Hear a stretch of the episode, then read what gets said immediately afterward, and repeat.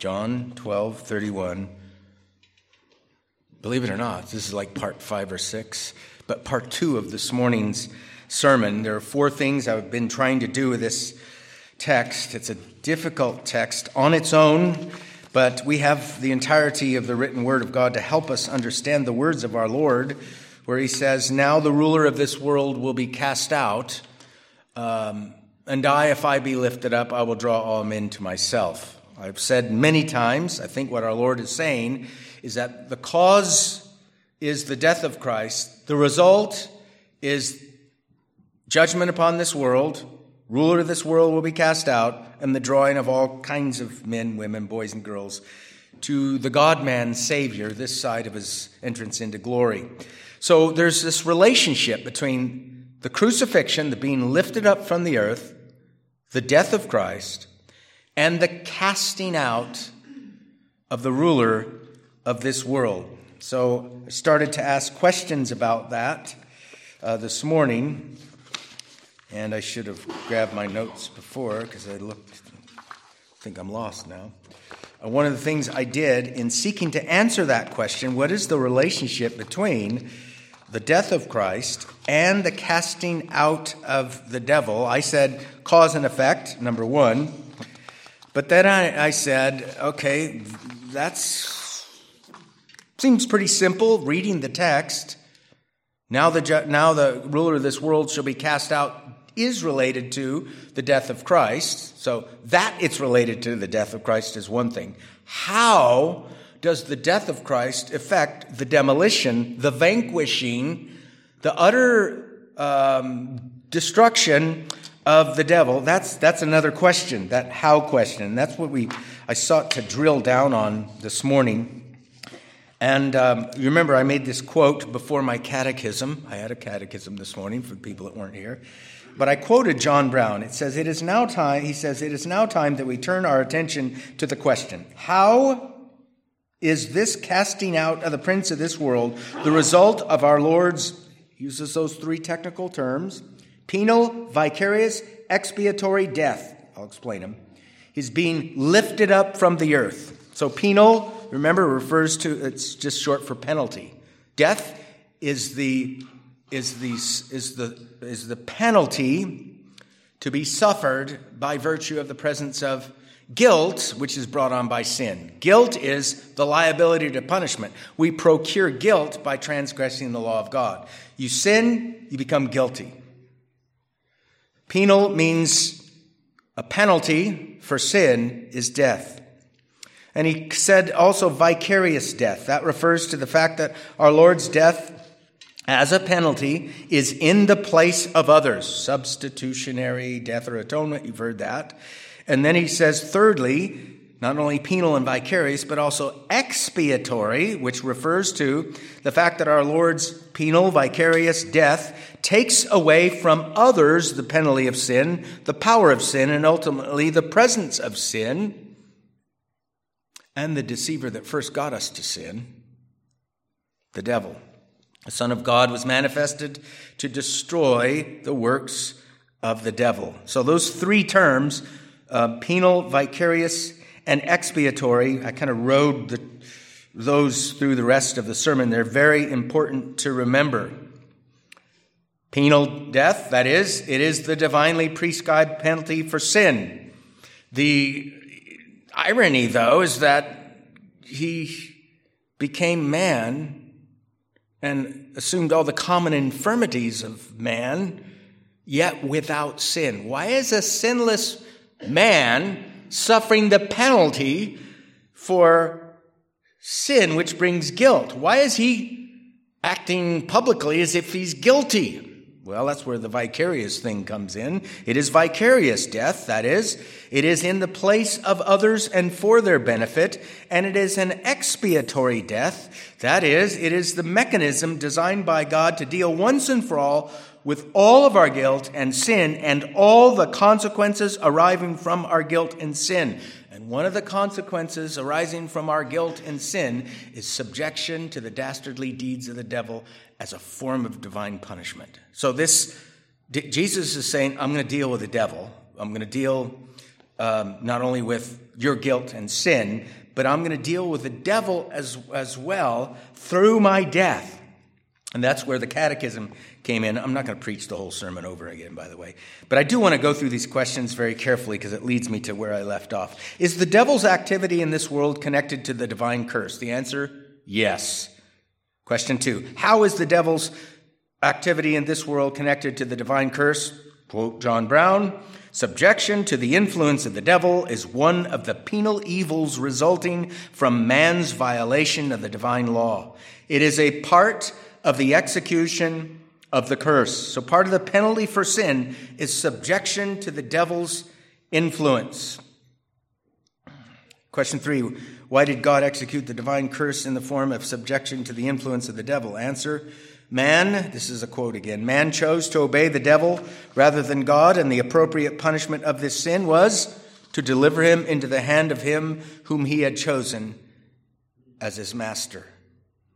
For what, are the, what is the cause of the prescribed punishment we call death and subjection to the devil's dastardly deeds? The cause of that is guilt brought on by sin. Question five. How can the cause of these penal inflictions, that is, death and subjection to the devil, be conquered or be overturned? The cause of these penal inflictions, uh, that is, guilt brought on by sin, can only be conquered or overturned by being removed. If, if guilt brought on by sin is the cause of these penal inflictions, how do we get the penal inflictions to be dealt with or go away? We got to remove the guilt and sin. Can we remove our own guilt and sin? No. So here's the next question. Has God provided a way for guilt brought on by sin to be removed? The answer is yes. And I think this morning I said, if the answer is no, what in the world are we doing here?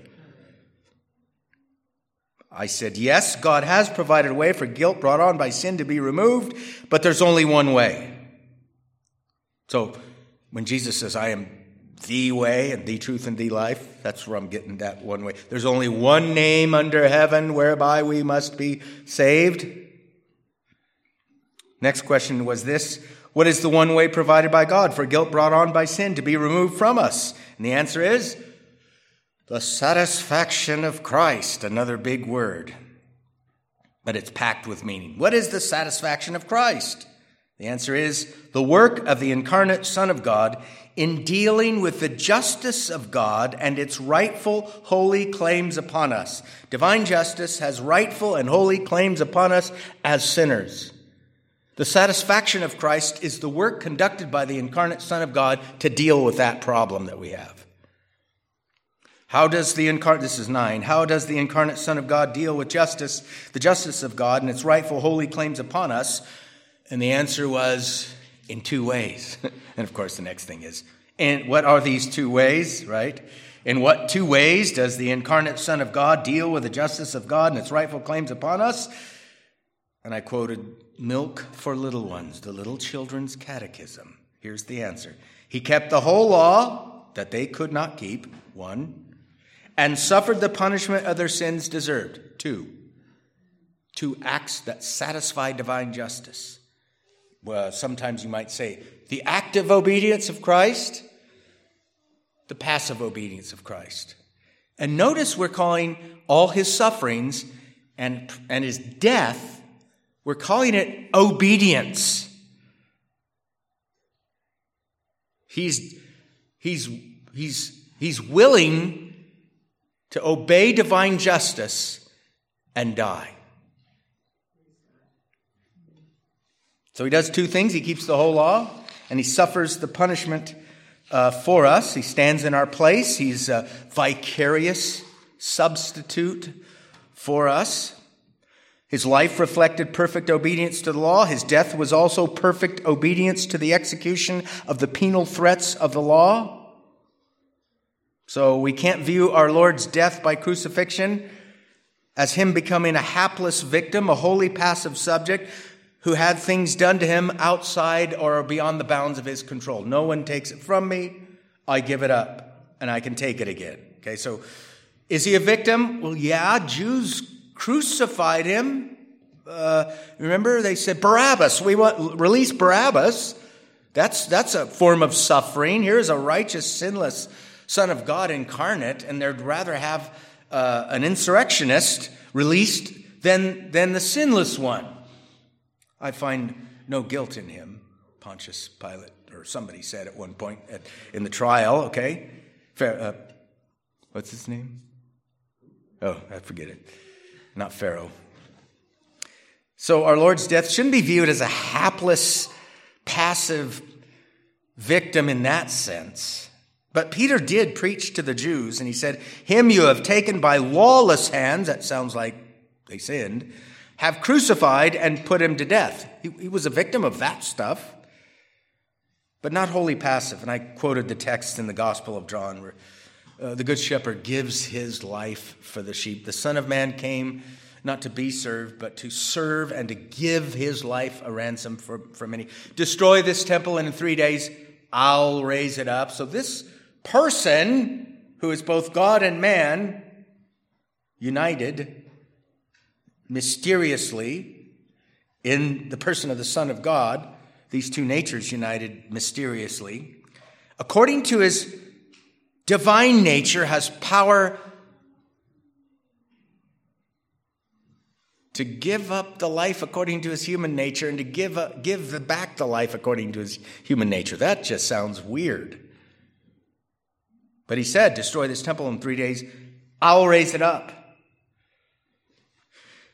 So, this is not a hapless, passive um,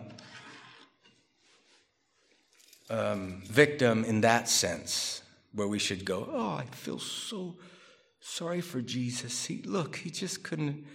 He just couldn't do any better than he did. He did exactly what his father commanded him to do. He always did that which pleases his father, he claimed.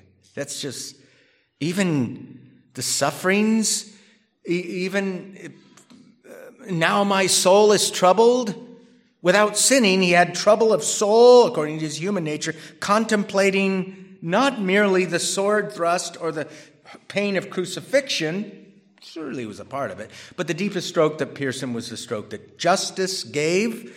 Okay, it's the penal part, it's the vicarious part, it's the expiatory element. Those three things were kind of converging in his mind before he was actually on the cross, and that's what caused him trouble, yet he didn't sin with it. Father, what should I seek? Should I ask that you remove me from this hour, take me from this hour? No way, I'm not doing that. For this hour have I, have I come. So, is, it, is he a victim? In one sense. In another sense, we have to say we have to qualify that. So he had this um, longer section here that I'm going to skip over and just tell you. I must add one more point of Christ's satisfaction. Along with our Lord's satisfaction of the law and justice of God comes a result as reward. Okay, this concept of reward for obedience, payment for a price paid, is very important. His acts of obedience are meriting something Adam fell short of by sinning. In obeying our Lord is achieving something Adam did not. For all have sinned and fall short of the glory of God. Who's the first sinner? Adam. What did he fall short of? Glory, the state of human existence that's better than the created state. In obeying the law as man, our Lord procures righteousness for us by obedience. And this righteousness is to eternal life. Adam was not endowed with what we call eternal life at his creation. Romans 5:19 for by one man's disobedience many were made sinners so also by one man's obedience many will be made righteous.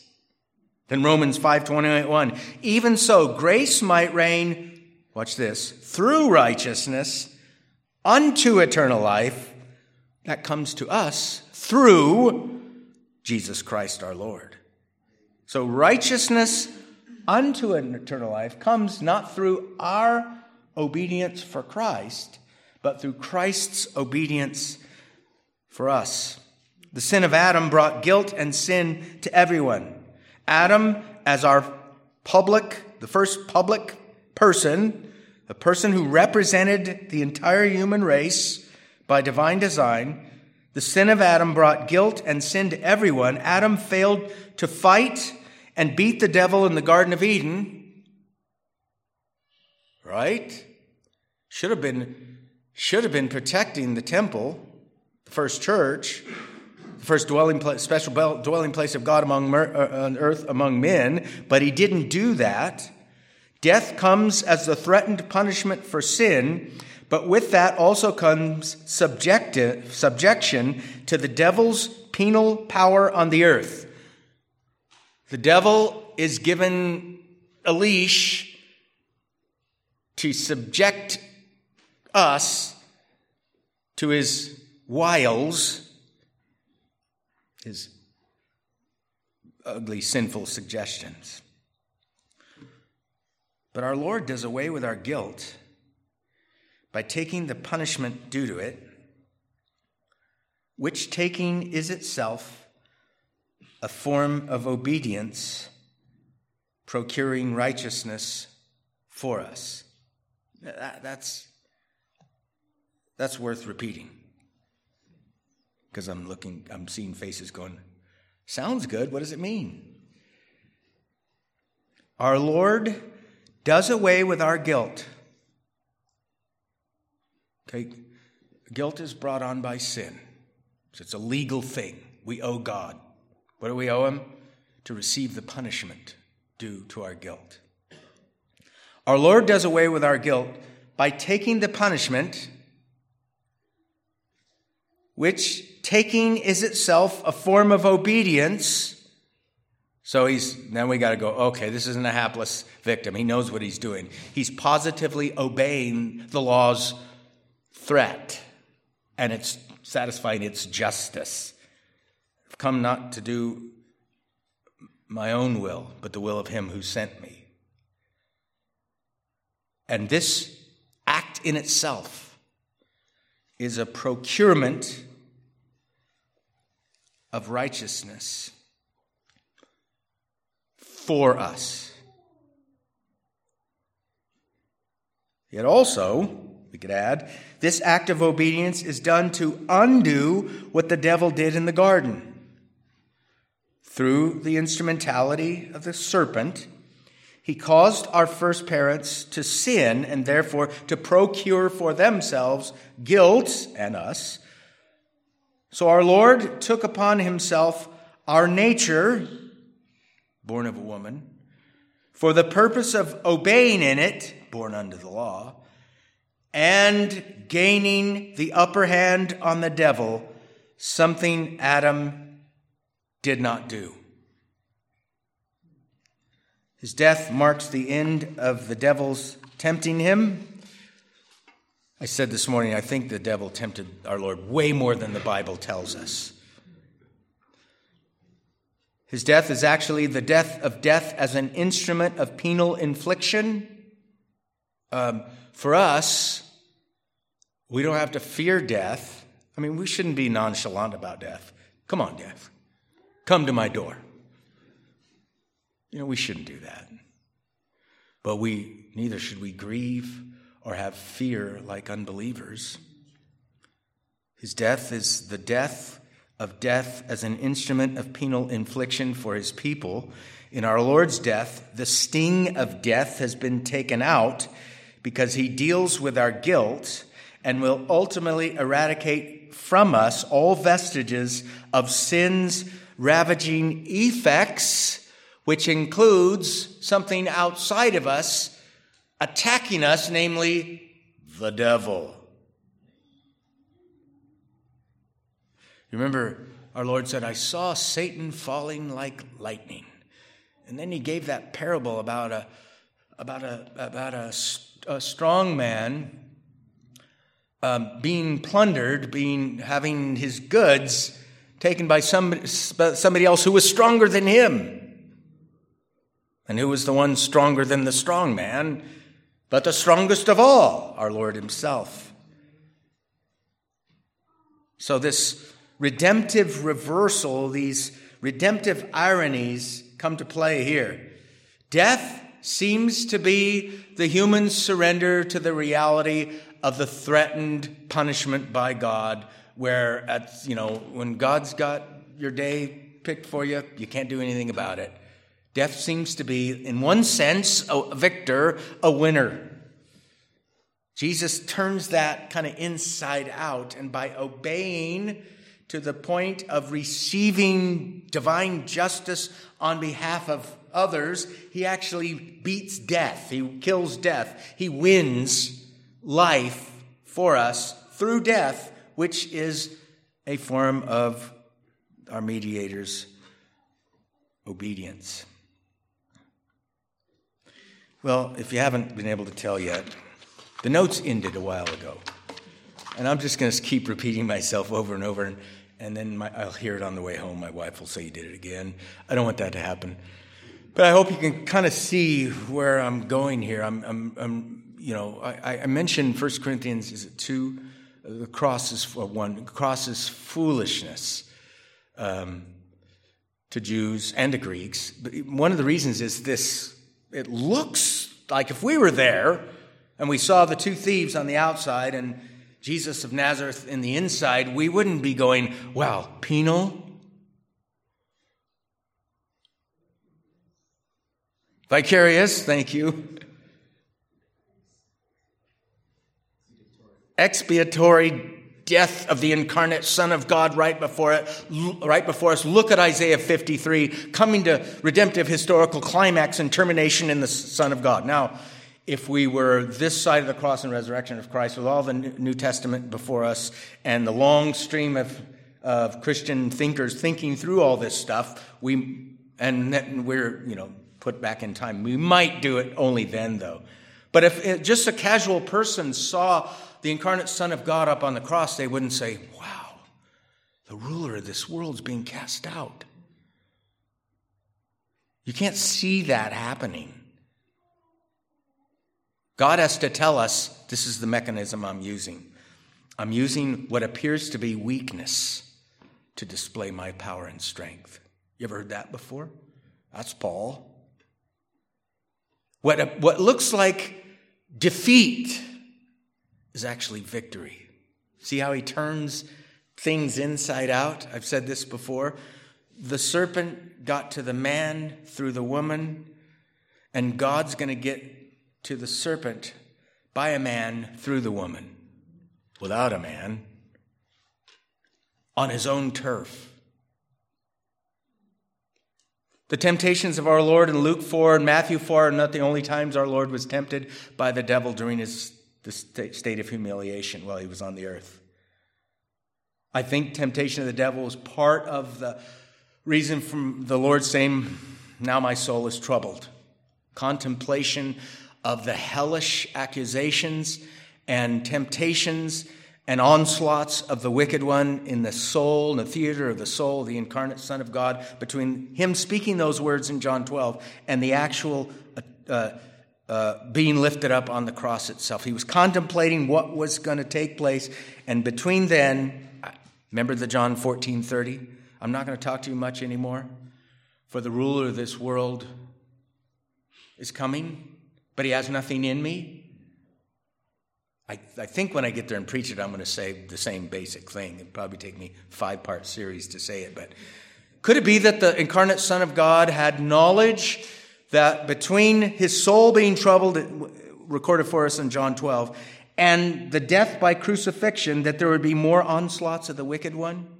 That he would try to derail him between that time. I think that's exactly what he's telling his disciples there. So he knew more attempts at derailment, try to get him to sin, like he got the first Adam to sin, try to get the last Adam to sin, to derail him from God's purpose to, uh, to redeem and remedy, to redeem man and to remedy the curse.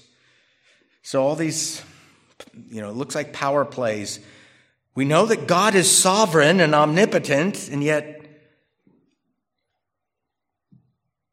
in the fullness of time, God sent his son, born of a woman. Uh, what was it, Thomas Watson? He had straw for his pillow and cobwebs for curtains. If the manger scene is what he's talking about. Victory through humility.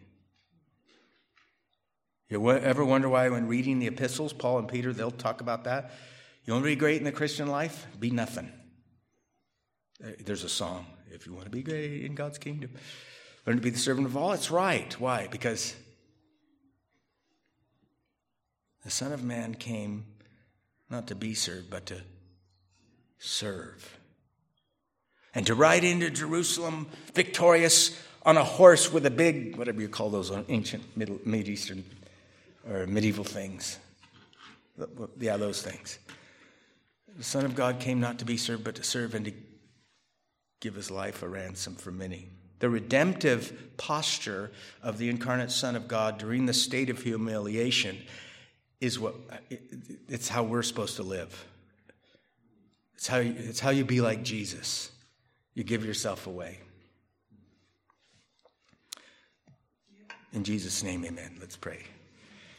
We thank you, Lord. We pray. Help us to gain spiritual n- nutrients from this meditation. We ask in Jesus' name. Amen.